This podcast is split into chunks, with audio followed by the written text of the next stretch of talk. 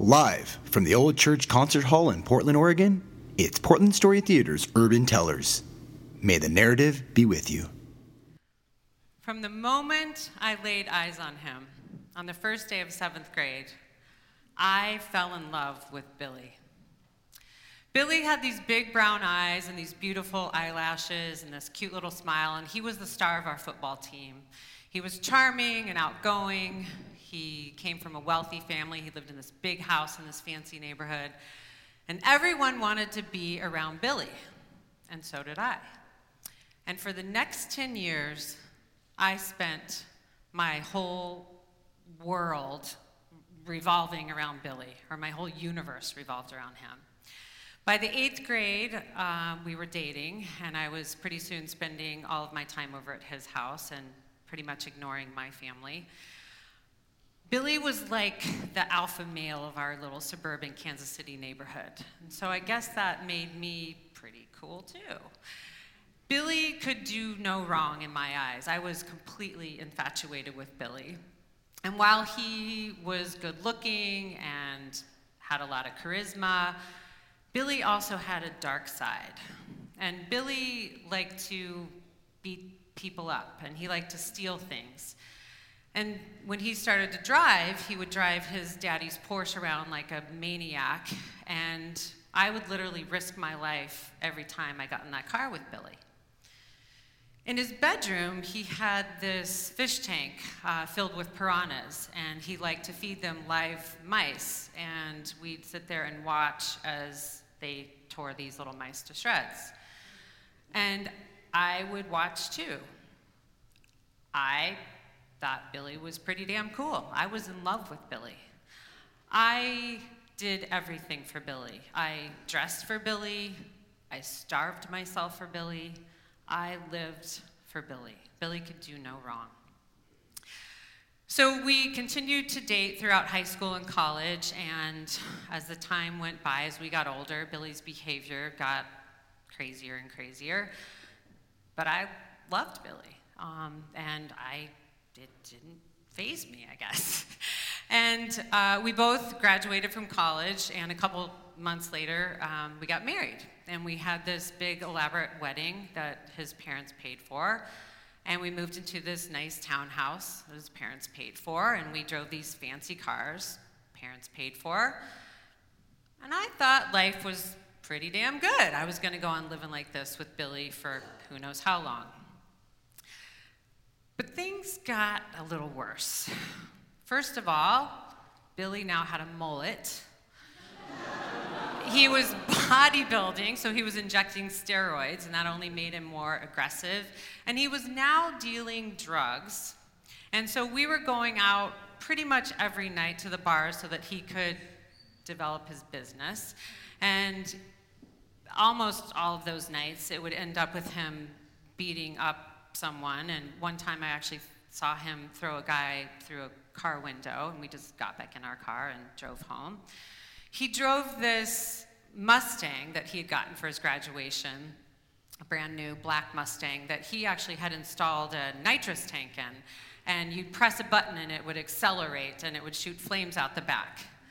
Pretty low key for a drug dealer, right? I mean, we had two pit bulls for protection from who knows what. Um, we were, it, our life was crazy. It was like a, a bad episode of Breaking Bad. I don't know.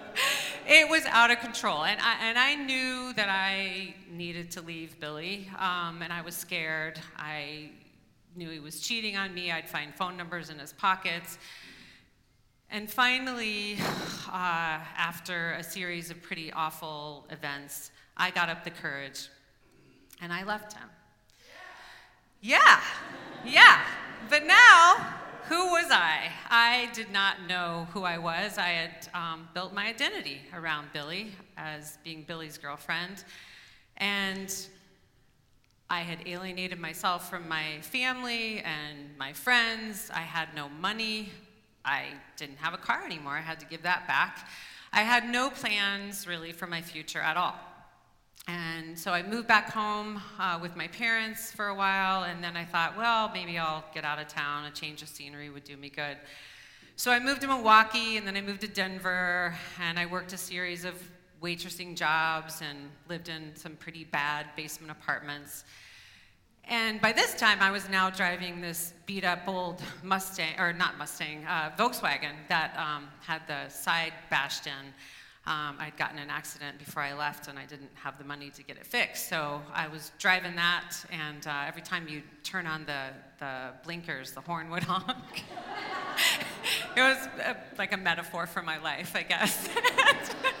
and so I would scour the want ads every Sunday trying to find a job. And I got this idea in my head that I would be a pharmaceutical sales. I thought I'd be pretty good. Heck, I had a lot of experience selling or in pharmaceuticals. And uh, I got an interview, and they said, You don't have any sales experience. So I thought, Well, I'm going to go get some. So I drove that beat up car all over the Rocky Mountains trying to get sales experience. I tried to sell water filters door to door. I tried to sell signs to small businesses. I failed miserably. I think I sold one sign, no water filters. Um, and all of this was on commission, and I just fell deeper and deeper and deeper into debt. I was broke. I was very depressed. I felt like a failure. So by this time, it had been about three years or so since I had left Billy and every day was literally a struggle to survive. And I'd look in the mirror every day and I'd ask myself, how in the hell did you get here? like, I knew I was smart. I had done really well in high school and college. I got straight A's. I had a degree in biochemistry. I had been a competitive gymnast. Um, I, I knew I had potential, but I had literally squandered it away with Billy. I had built my whole world around him, and I didn't know who I was. And I was just looking for a break. I was looking for a, an opportunity to save my life, pretty much. And so one day I saw an ad in the paper for a research assistant position at the medical school. And I got an interview with the head of the cardiac surgery department. And all I remember is that he said I was hired because he was from Missouri, I was from Kansas, and he said, You know, I know you're going to work hard. You know, we Midwesterners, we work really hard, that hard, you know, work ethic. And so there it was. I had this opportunity to prove myself. And I grabbed that job like a lifeline, and I did the best I could with that. And now, this job, it's kind of hard to explain. We were doing research and we were working with rats, and my role was to inject the rats with a poison. Now, all you PETA people out there, I'm sorry, but it is in the name of science. But my job was to re- inject the rat at time zero, and then six hours later, I would dissect it and I'd run the experiment. And we did this for a couple months, we got some great data. And so then we theorized an antidote to the poison. So, time zero, inject the rat. Three hours later, inject it again. And then six hours later, dissect the rat, which would take all day to run the experiment. Well, if you do the math, you'll see that I was pretty much booked with rats for 24 hours a day. And this might not have been so bad, but I was still waitressing because I was still so broke and still trying to pay off my debts. So I was waitressing every night, every evening. So my solution to this was I thought I'd just take the rat with me to the restaurant. So at the end of my workday at the lab, I would put a little rat, kind of a medium sized rat, in a cage, and I'd cover it with a towel, and I'd sneak it out the back stairs, and I'd put it in my back seat of my car, and I'd drive it to the restaurant, and then I'd work my shift, and sometimes it would go to the bar with me because we might have a cocktail after. But always at midnight, I needed to reach in that cage and grab the rat and inject it, and then I'd set my alarm for three hours later, reach in that cage again, inject the rat, Three hours later, 6 a.m., get up, go to the lab, splay this little rat out on, on a piece of cardboard. It was euthanized by now. Uh, but I dissect out its heart and lungs, and then I'd run the experiment during the day. And this went on five days a week for a whole year. what the hell was I thinking? but at the end of that year, I was a new person.